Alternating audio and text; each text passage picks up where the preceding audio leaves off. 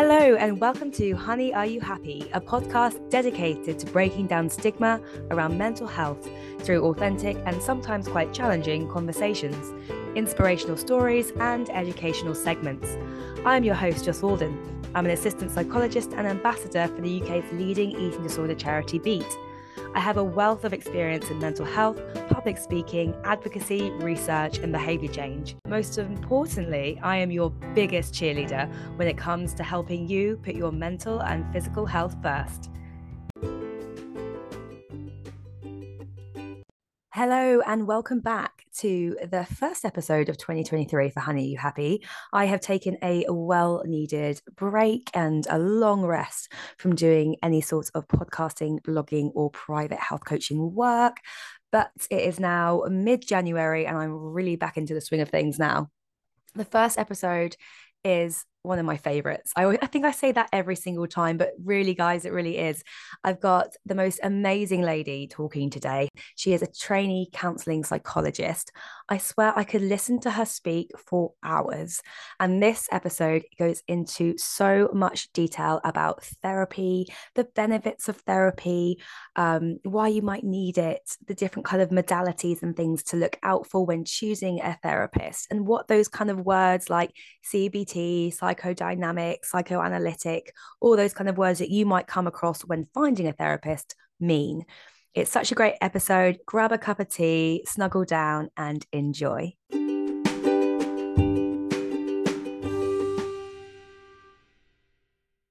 Hello and welcome to the podcast, Yalda. Thank you very much for having me.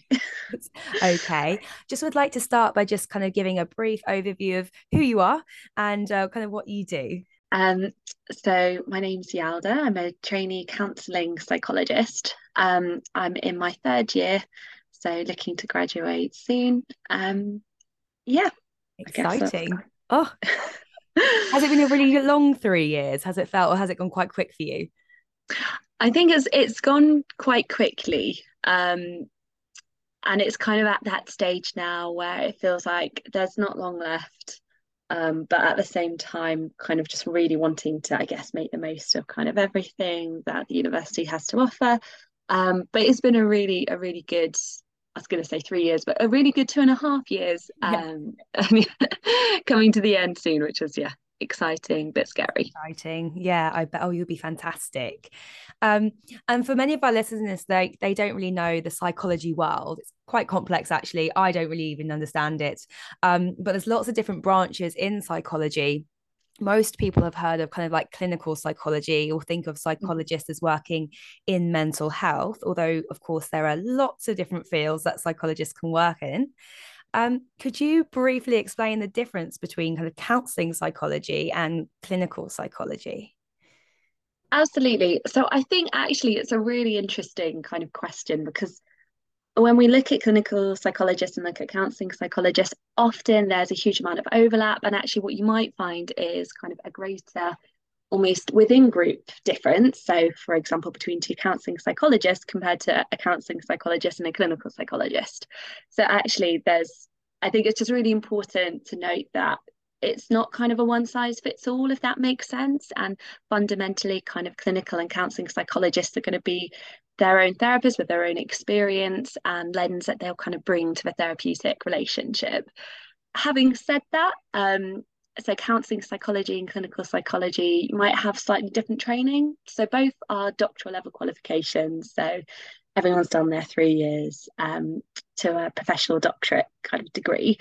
Um, as a as a counselling psychologist in training, um, my experience has been, I would say, quite focused on um, kind of the the models of therapy that we use, and it's kind of divided into years. So, first year we've been doing person centered therapy.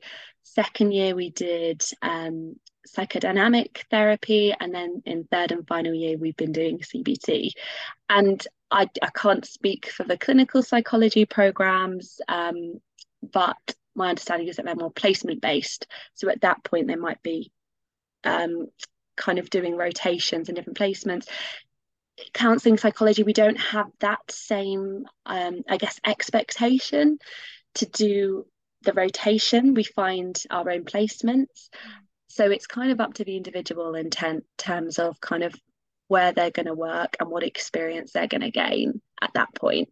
Um, although there are there is an encouragement, I guess, that we work in different places in order to get the different experiences. So I guess those are kind of some of the the differences that you might get. And one of the big things for counselling psychologists, but I think it, absolutely the same way for clinical psychologists as well. As we said, it's down to the individual, but it's our humanistic underpinnings. Mm. Um, the fact that we're taught person-centered therapy, which is a humanistic form of therapy for a whole year, and as a result, that's a really core part of our ethos as professionals. And I know that's the case for many other professionals and disciplines as well, but that's something that we hold quite kind of close to ourselves in our training. Yeah, definitely. And I think like person centered um, therapy or care in general is so important because I think, especially in our society, I don't know if it's just our country, I'm sure it's in other kind of more westernized countries as well. We tend to kind of have these like um, boxes that we put ourselves in. And especially on social media people will post about anxiety and treatment for this or you know and we all kind of like shuffle along the same pathway or people try to copy what other people do um, whether it be healthy lifestyle choices fitness mental health recovery. And we forget that actually our experience is so unique and no two people are the same no two bodies are the same no two brains are the same really Absolutely. And I think what I really like about person centered therapy as well is it says we can flourish, but we need the right conditions in order to do that. And actually, if you look at what's happening kind of across society and the challenges that so many people are facing politically and economically, it makes sense actually that things are a lot harder. Yeah. Um, and I think when we think about almost that that kind of humanistic view in terms of we all have potential, we all have the ability to to kind of um, flourish in whatever we do, but actually it's really, really hard. I think it just helps us be a little bit more compassionate to ourselves as well. Um, and recognize the impact of everything else and all these external factors that sometimes it feels like we don't have control over. Yeah, definitely. And and within that, what are the kind of repeating things that you see that are important to help people flourish? I think for me, self compassion is a really big part of that. Mm-hmm. Um, and that doesn't have to happen in a therapy room. Um, there's quite a few guides around kind of um, like compassion focused therapy, kind of workbooks that people can go through. But I think often we can internalize quite critical voices or quite difficult experiences. And then almost this critical voice we have becomes a part of us. And I guess there's something about actually what we don't necessarily have is that compassionate voice the critical voice can become really, really strong. So there's something about nurturing that compassionate side that I think is much easier to do for friends and family than sometimes it is to do for ourselves. Yeah, definitely. So for me, I think it's something really important about being able to develop that. And if that's really hard, I think actually that can be where therapy is quite helpful at exploring about what is it that's hard, why is it hard, and what can we do in order to help. So yeah, that I guess yeah. that'll be one of the big things for me. Absolutely. And I think when we're so used to having those, uh, that kind of inner critic on loudspeaker, that becomes our norm. That just becomes the inner uh, environment that we live with, that we almost yeah. forget there's another way we can talk to ourselves, that we can approach ourselves, um, which can actually make us kind of function better and handle stresses better and make us more resilient and all yeah. the other things that are important. Absolutely. And I, it kind of goes hand in hand as well with expectation to do more and be more.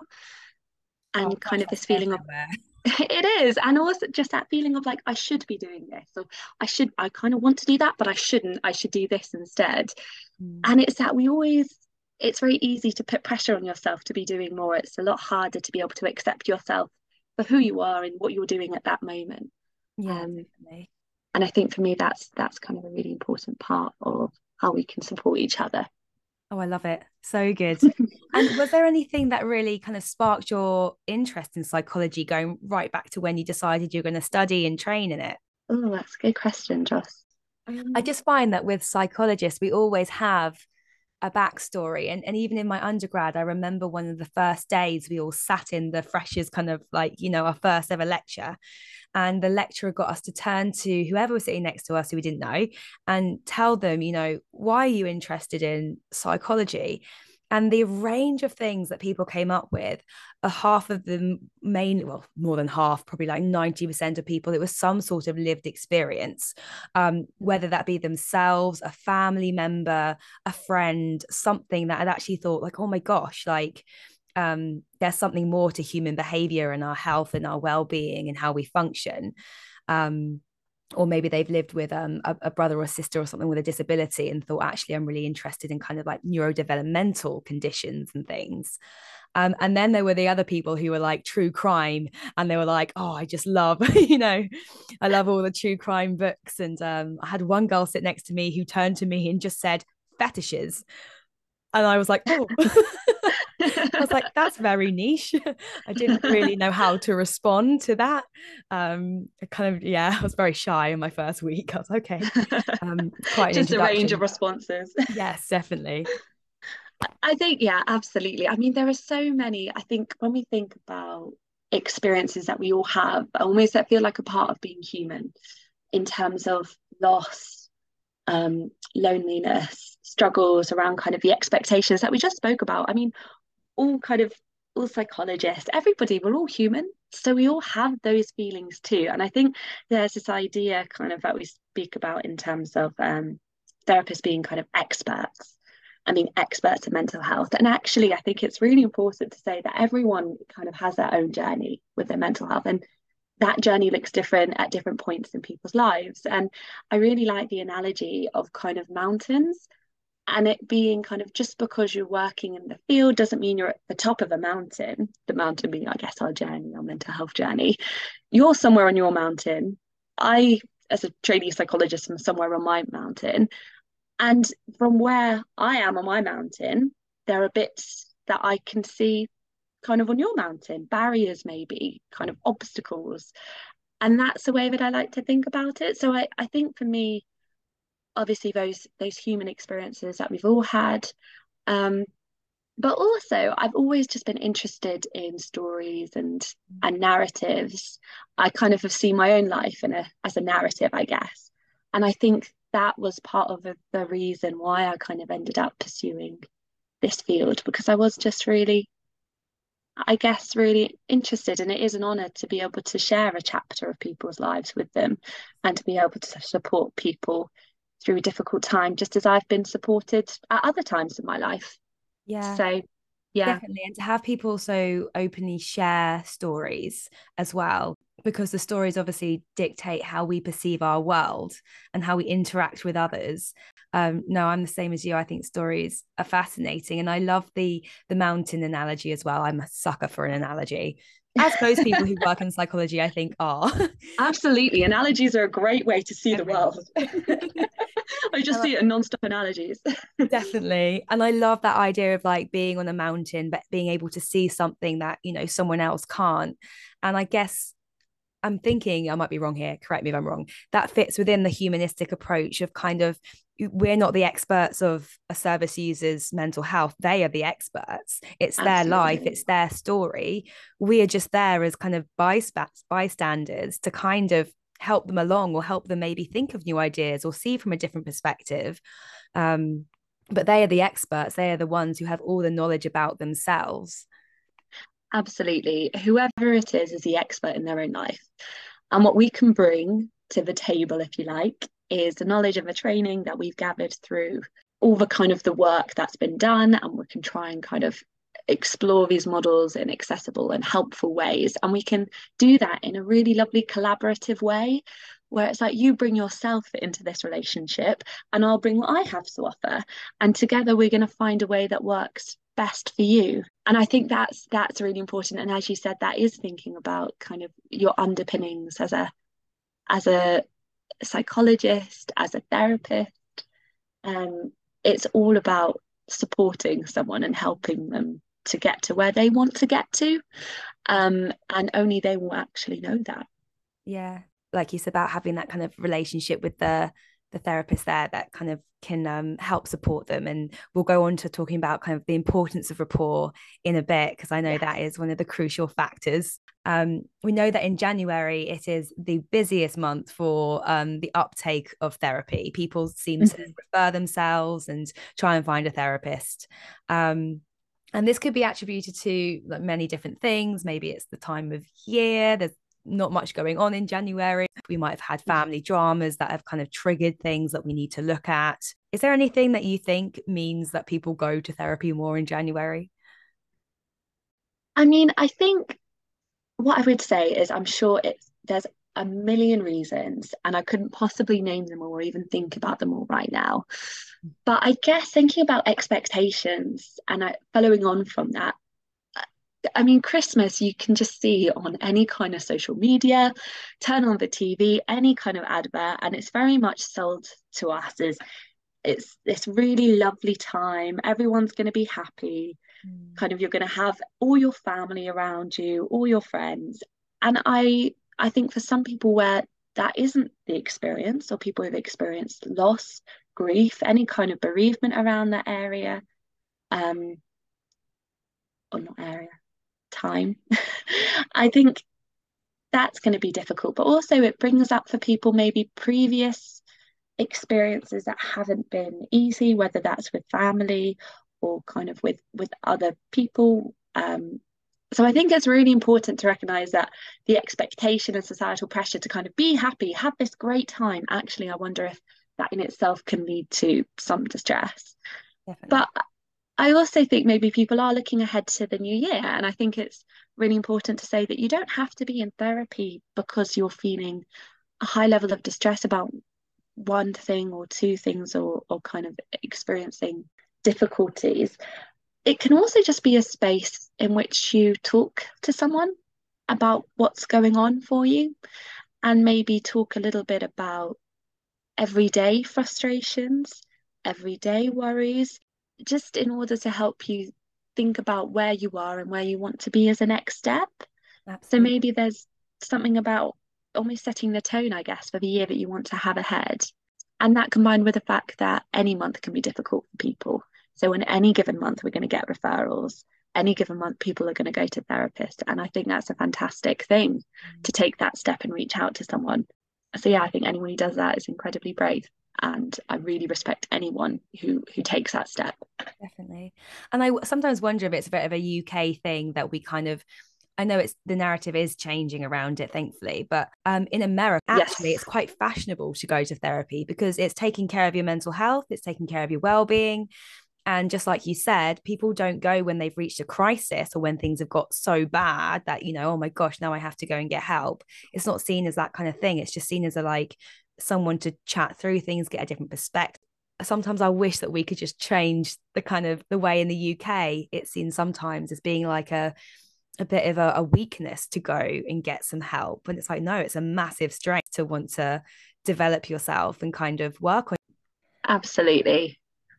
In fact, I would really encourage you to ask the therapist about what does integrative mean for them mm. because it might be that they use CBT and psychodynamic therapy um, but rely more heavily on psychodynamic and CBT only kind of bring in some techniques, or it might be the reverse. It might be a predominantly CBT therapist, and then they use some psychodynamic thinking.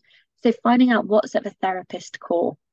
Yeah. So, and so when we talk about therapies, am I right in thinking that when people say, you know, they're having psychotherapy, that is just any kind of talking therapy. That is just like the umbrella term for a talking therapy and then within that you've got like cbt kind of psychoanalytic yes. psychodynamic um, person-centered e- yeah, emdr the kind of different subtypes almost or modalities that you can like that more and more specific Yes, exactly. So some people might use the term differently, but psychotherapy basically translates to psychological therapy. Um, some people use psychotherapy as a shorthand for psychodynamic psychotherapy. Okay. So it could be worth kind of, I guess, just checking in on that, but that will always be available on the information sheet. I guess. What does that mean? So if like, I think lots of people hear CBT because that's the one that's most predominantly offered by the NHS, especially if you've yeah. referred through IAPT. what does psychodynamic therapy or psychoanalytic therapy entail? And I guess what you could expect is potentially less self disclosure from a therapist, the therapist more likely to take a step back to allow any anxieties you have to kind of come into the center of a room. It's like unearthing them all quite quickly and then unpacking them, if that makes sense. Yeah. So that's a more psychoanalytic approach. And that's just my understanding. And I'm aware that a psychoanalytic psychotherapist will have a much more in depth and, and able to describe a lot more of the theory behind it. Sessions would people be mainly talking about maybe experiences in the past and things that have happened, or would they be talking about like worries here and now and working on strategies, or is it just kind of anything? Mm. That's a really good point. So these are likely to be a more open structure. So they can talk about anything, but what your psychoanalytic psychotherapist is likely to be doing is to be thinking about what's unconsciously going on for you. So it might be thinking about whilst growing up, what um, survival strategies did you develop in order to cope with whatever the situation was that you were in? And how is that present now? So it's basically how has the past impacted on the present? So you could talk about the present all you want but what they might be looking for is how the relational patterns that are playing out so patterns in your relationship they might be thinking about um, what are you not saying about your relationship with the therapist your relationship with other people um, they might be thinking a little bit about maybe um, kind of what's going on in your own relationship as well. How do they feel? How are they relating to you right now? Because that will help them understand more about your external relationships outside of the therapy room. So, all of that and a whole lot more um, will be going on in a psychoanalytic mm-hmm. psychotherapy. Psycho, like, and then there's been a lot of movement in this kind of approach and the more relational psychotherapeutic or psychodynamic approaches um, are becoming increasingly kind of well represented, I would say, within the psychology field. So that's similar in terms of it's looking at your relationships, patterns in relationships. One of the big things that I ha- think these approaches have going for them is the emphasis on relationships, because often it is us in relation to other people. That we can find ourselves thinking about or going, oh, I wonder what this person's thinking, I wonder what that person's thinking. So, actually, understanding we exist in relationships. Yeah, and what role have our past relationships had on our current relationships? Um, so the psychodynamic um, approaches kind of really really help with that. So if it's about understanding yourself in relationship to others for me i think that can be a really interesting approach. And also if you want to make sense of how the past has impacted on the present psychodynamic can really help gain insight around what it is that's happening now and how that was impact has been impacted by what happened in the past. So is that really good then, or is that a, a good avenue for people who've experienced some sort of relational trauma or maybe have attachment issues and things like that?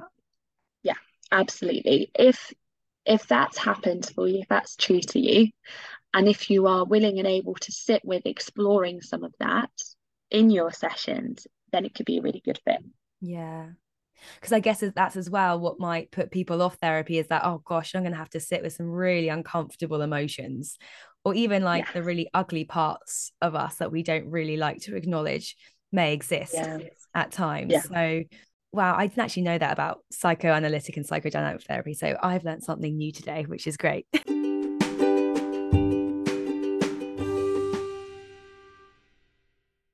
So I'm going to rudely interrupt this episode to tell you all about the free things that you can go and find in the show notes. Firstly, if you are struggling with disordered eating, exercise addiction, or body image issues, this girl has got you. You can sign up to a free coaching call with myself. It's 45 minutes over Zoom. Please don't put off tomorrow what you can start healing today. Secondly, there is a free journaling guide. I find journaling was one of the most therapeutic things I could do for myself in recovery. It gave me such clarity, focus. It was such a great outlet for me. And it was also a way that I could teach myself compassion towards myself and start building some gratitude into my day. A lot of people don't know how to start journaling or think it's a bit airy fairy. And so there is a free guide with some prompts to get you started. And lastly, I will be releasing a new intuitive eating book this year. So if that's something that you're interested in doing, please go over to Honey Are You Happy on Instagram, drop me a message and say, I'm in, and I will send you over your free copy before its release. Thank you so much. And without further ado, let's get back to the episode.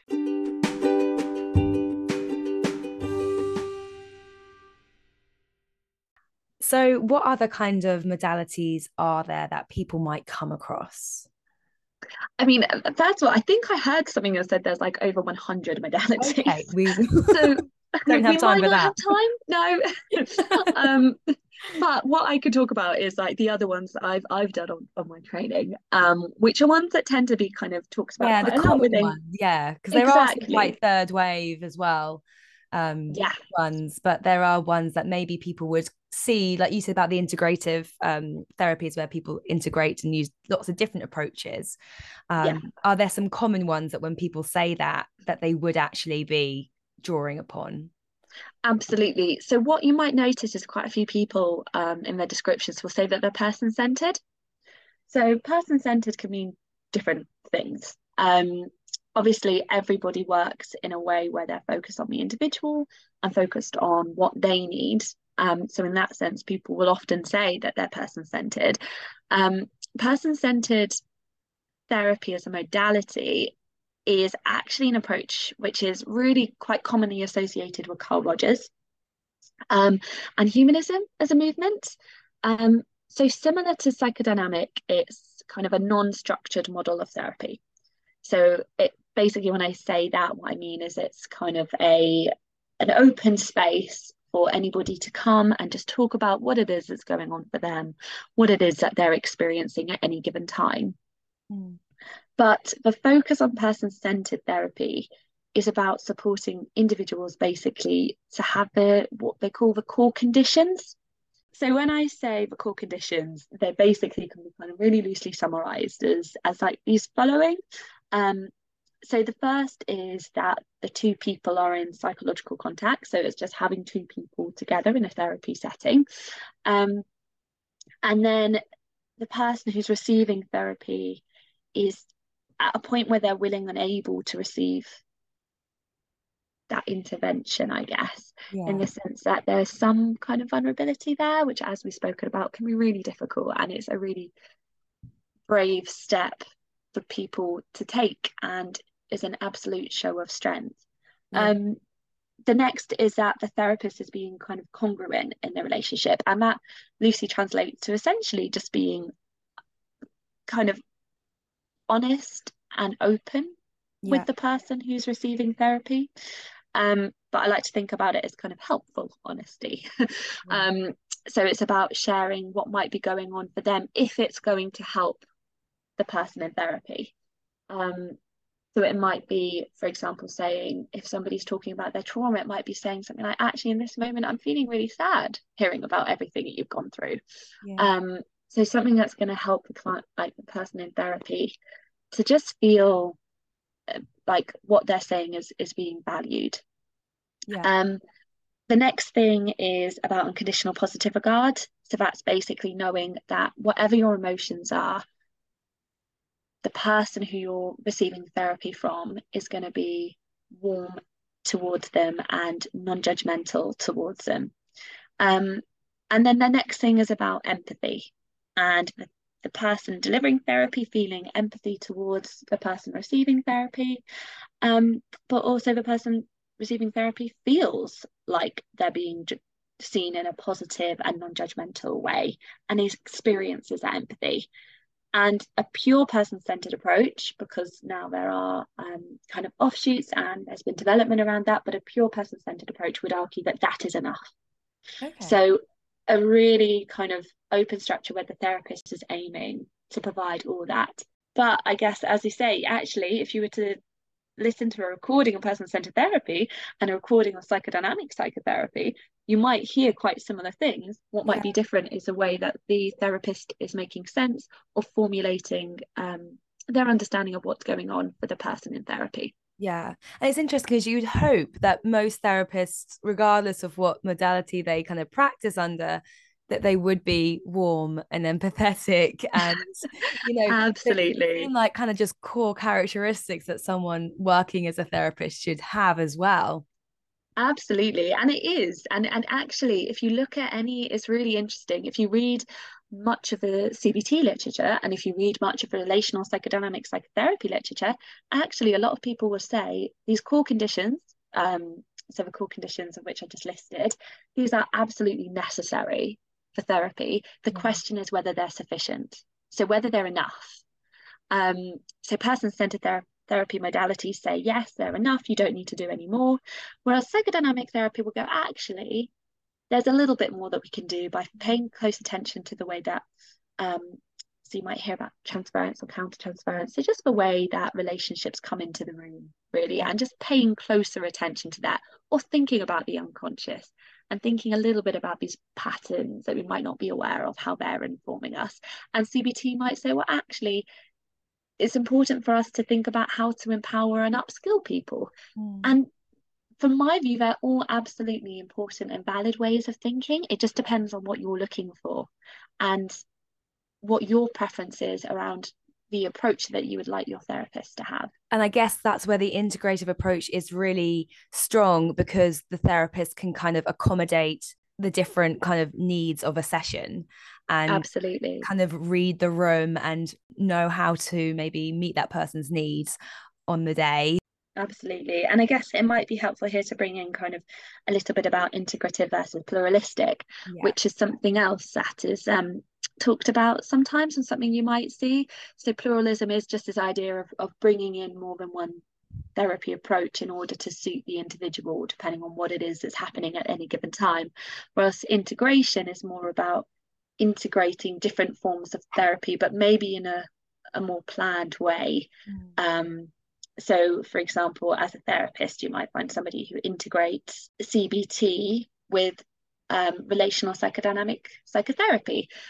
And depending on what they put at their core, so if they put the psychodynamic psychotherapy at their core, what they're saying is, I'm a I use relationships in order, my main understanding is through making sense of relationships. But as part of that, I might give people strategies in order to cope within those relationships. Yeah. So that's one of the ways in which you can integrate. Um, whereas pluralism is more about you're speaking to the individual and then you're asking the individual about what it is that they want to bring in potentially. Yeah. Um, so yeah. Excellent. I do want to touch on CBT a little bit because obviously that is a really common one that people will be coming into contact with. And yeah. often, time and time again, if I talk to friends or you know people I meet who have had some sort of therapy, CBT gets such a bad rep. I hear, Mm. And I have to say, I am guilty of this as well. And it was one of those things that when I was actually ill, I hated CBT with a passion. And now I really like it. I can just maybe actually it was my rapport and also my willingness to change and my willingness to invest in the therapy that was probably a barrier at the time rather mm. than the strategies that were being used. What is your kind of take on how to get the best out of your CBT sessions and the really um, helping people kind of understand the purpose of CBT. Hmm. I think that's a really important point actually, because I think when we look at like where CBT came from, actually it started as so I mean CBT is actually an integrative approach in itself because you're you're integrating the cognitive approaches with the behavioral approaches. Yeah.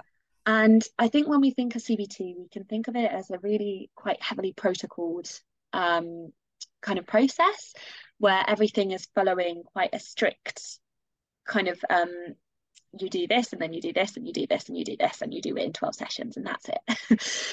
But actually there's something i think that could be really helpful about assimilating cbt into the approach that we use. And one of the nice things i think that cbt has is it's it is actually quite focused on empowerment in a sense because what you are trying to do is as someone going into therapy there's a very much a sharing of knowledge i guess is the best way i can describe cbt so when you go into therapy the the therapist will recognize you as an expert in your own life.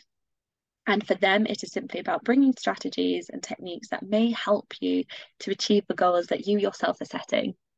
Um, and then the idea is because those are being handed over, at that point, then you can take them and run with them and you can do whatever you want with them. So that I think is one of the strengths of, of CBT um, is that kind of when it's done in a person-centered way, or rather when it's done in a way that is fitted to you and your needs, it can really help. It could be a really empowering process, basically. Um, and I guess the other myth around CBT is that it doesn't deal with things from a past.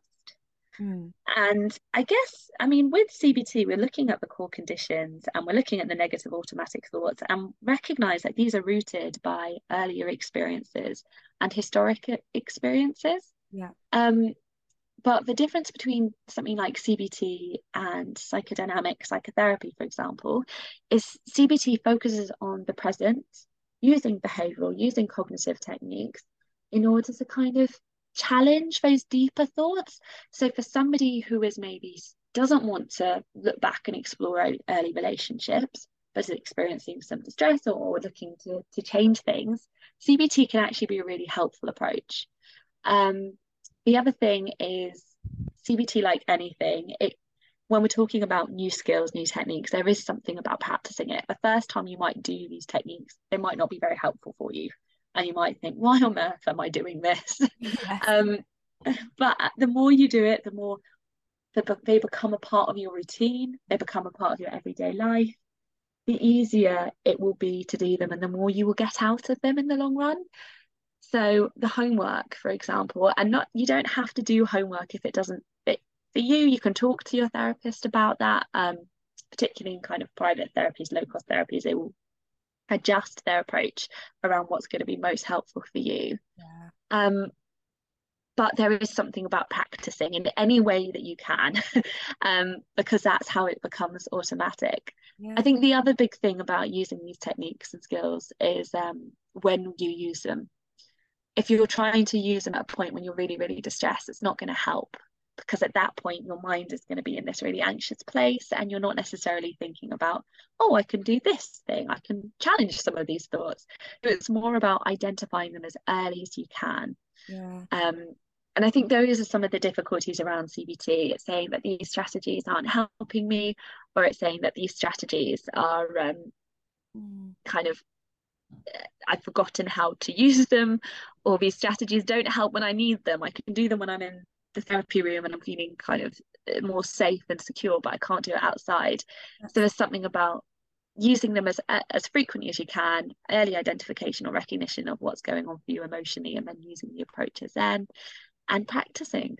Yeah, it is hard at first. I know that um you're with me the other day when I used the analogy of of walking in the garden. If you walked over mm-hmm. the same patch of grass every day, you'd wear it down and make a little path. And if that's your negative thought patterns and you're so used to walking along that path if you decide to change direction and make another path yeah. in your garden, you're going to have to walk over that new patch of grass a hell of a lot of time to get that into a path. And while you're doing that, the other one is kind of overgrowing.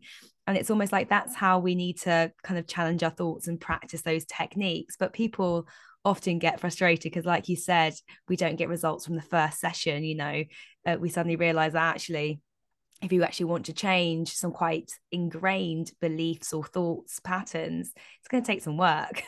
Absolutely. And i think what the other thing is if you're working with an integrative um, or pluralistic therapist there's no reason why you can't also bring in other models that might help.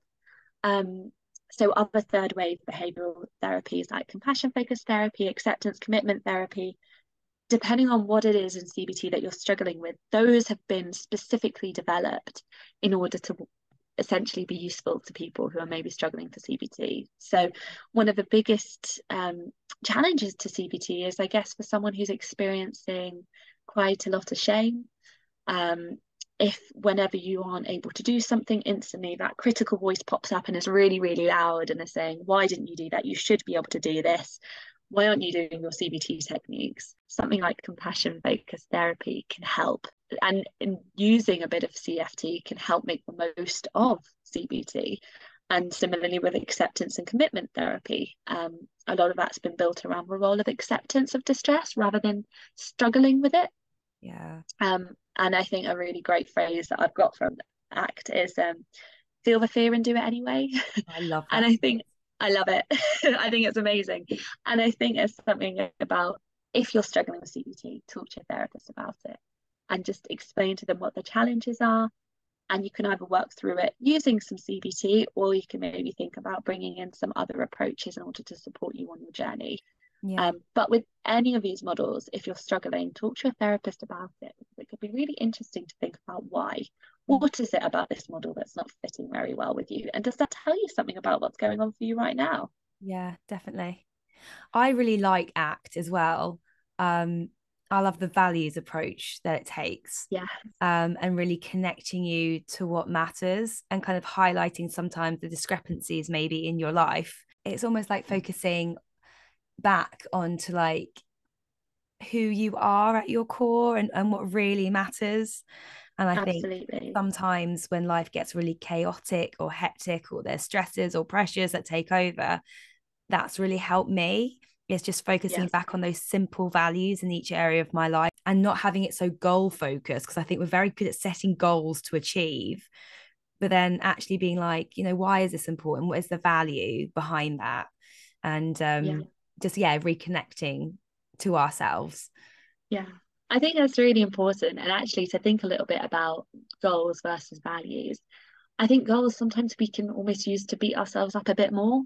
It's like you've either achieved a goal or you haven't. And we're once again introducing this idea of success and failure whereas actually living your life in line with your values.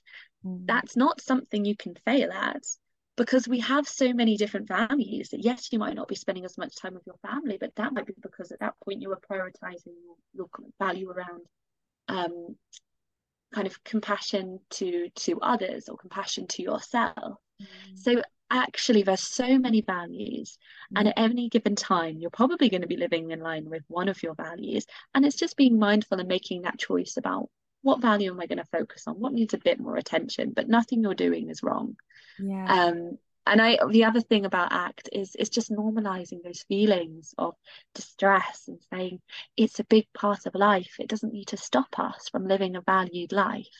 It's just what's happening right now. Um, and once again, the analogy. no, we love analogies. Um, of riding a storm and there being storms in our life and you're just dropping that anchor so you can just try and kind of hold yourself in that moment knowing that it's okay to feel this way for now. And that's again compassion it's at the core of everything isn't it? Yes. But i've also read that regardless of any modality research says that actually rapport with the therapist is one of the most important things if not more important than the therapy itself. What is your take on that? I mean I think it's something that we've been talking about since day one of the doctorate is about the relationship and the importance of a relationship.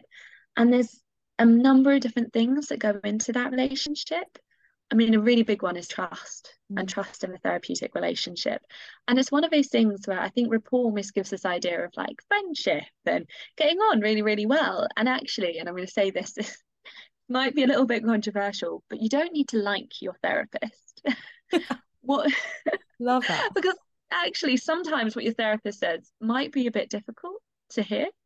Um you might wonder why are they bringing that in? You might disagree with your therapist.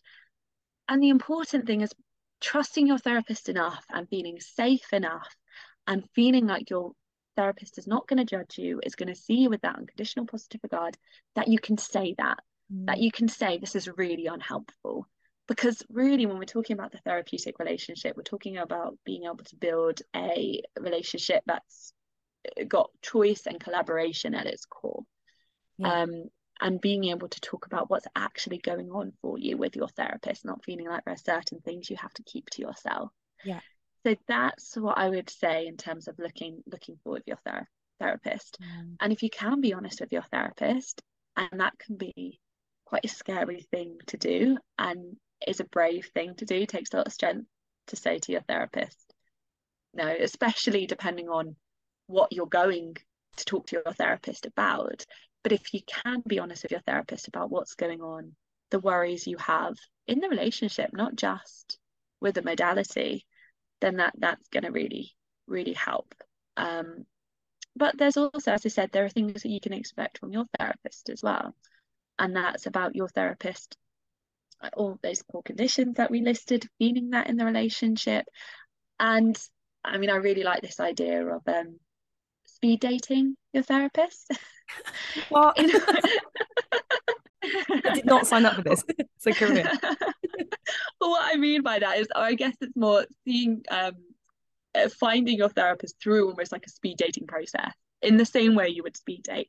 Meet different therapists, find the person who feels like the right fit for you not necessarily a therapist that you like but the therapist who you think you're going to be able to work with the yeah. therapist who brings something that you're looking for um, and then together you can you can build that relationship um, oh, I so love yeah that. speed date therapists speed date therapists. yeah See, just to be clear don't actually yeah. yeah yeah please don't actually try and date your therapist very blurred boundary Amazing. Yeah, that is so true. And I guess it all comes down to that kind of psychological safety for a, for a service user as well, doesn't it? And uh, especially for people who may have been through quite difficult experiences that felt very unsafe, it can feel really scary to open up to someone completely random and trust them with maybe some of your most painful or difficult kind of thoughts, feelings, and beliefs um, and experiences. So, actually, having time to find the right person is so so important um, absolutely. And i think as you said it is a big thing to open yourself up to someone new in a new relationship. Um, and that's the same in any relationship isn't it? Mm. so of course it's going to be the same in a therapeutic relationship. So you don't need to tell them everything straight away. Yeah. um, talk about the things that are important to you the things that you really want to bring. The things are probably going to come up through therapy and that's more than okay um, to just let things unfold and as you build trust. Naturally if that is there in your relationship you'll be able to bring more and more and more. Yeah. So yeah. So if anyone's listened to this episode and they're thinking oh gosh i know so much na- more now about therapies um, where can they go to kind of get help? Where would you suggest as their first port of call? So I think part of that depends on kind of what you're looking for. Um, so there will be a local near you that offer short-term therapy. Um, that's free therapy if you're interested in that. Charities like Mind as well offer therapy. Um, you can go if you're looking for a private therapist, you can go on BACP and look at their list of registered and accredited therapists. Um, registered means that they've had 100 hours or delivered 100 hours of, of therapy. Accredited means they've delivered 450. Um, so that might be helpful depending on what you're looking what you're looking for. But also there are quite a few low cost services out there. Um, so if you just type in low cost therapy near me, then you can see the kind of places that come up. But knowing what kind of questions to ask your therapist about their the model that they use, meeting different therapists, seeing what feels right for you. These are all things that you can do to make sure it's going to be the best possible experience for you. Um, and as you said, it might there might be moments where it feels more difficult. But if you've got that relationship with your therapist, that's something that you can explore with them about what's coming up now. Mm. Um, it's like unpacking a suitcase, isn't it? Sometimes you see something, you know, oh, that's a bit of a yeah. an unexpected item there. That's just me packing for any holiday. worst packer ever. I always get to the destination and I look at what I packed. I'm like, why? I packed nothing of use. uh, but I'm sure it was. There must have been something happening at a subconscious level. Yeah, at the time I thought it was so useful. Yeah, like I really needed that banana. yeah, literally. All the snacks. I'm like, they have food in other countries. always the case. So what's in the future for you? Is there a particular kind of population you're looking forward to working with, or um, are you wanting to go private, or is there certain kind of therapeutic approach that you're really interested in getting more experience in? I think, I mean, I'd probably say all of them. to be honest. and I think that's the thing actually when we talk about the expectations that we set for ourselves. Once again, we as psychological professionals are no exception to that. Um, and always looking for kind of more and, and the next thing that we could be doing in order to develop ourselves. Um, and I think for that reason, compassion focused therapy, acceptance commitment therapies are models that I, I find particularly helpful. Yeah. Um, and I think in terms of kind of next steps, I've I've been really lucky in terms of my experience of placement so far, and I've really loved kind of everything I've had the opportunity to do and, and all of the people that I've had the opportunity to have worked with. So I don't really know what's going to happen next. It's um all a little bit uncertain, but exciting. Definitely. So yeah. Amazing. Well, thank you so much for joining me today. You always speak so articulately, by the way, about everything. Uh, so it's an absolute pleasure to have you on. And I hope that it's been super, super useful for our listeners today. Thank you for having me on. It's been lovely.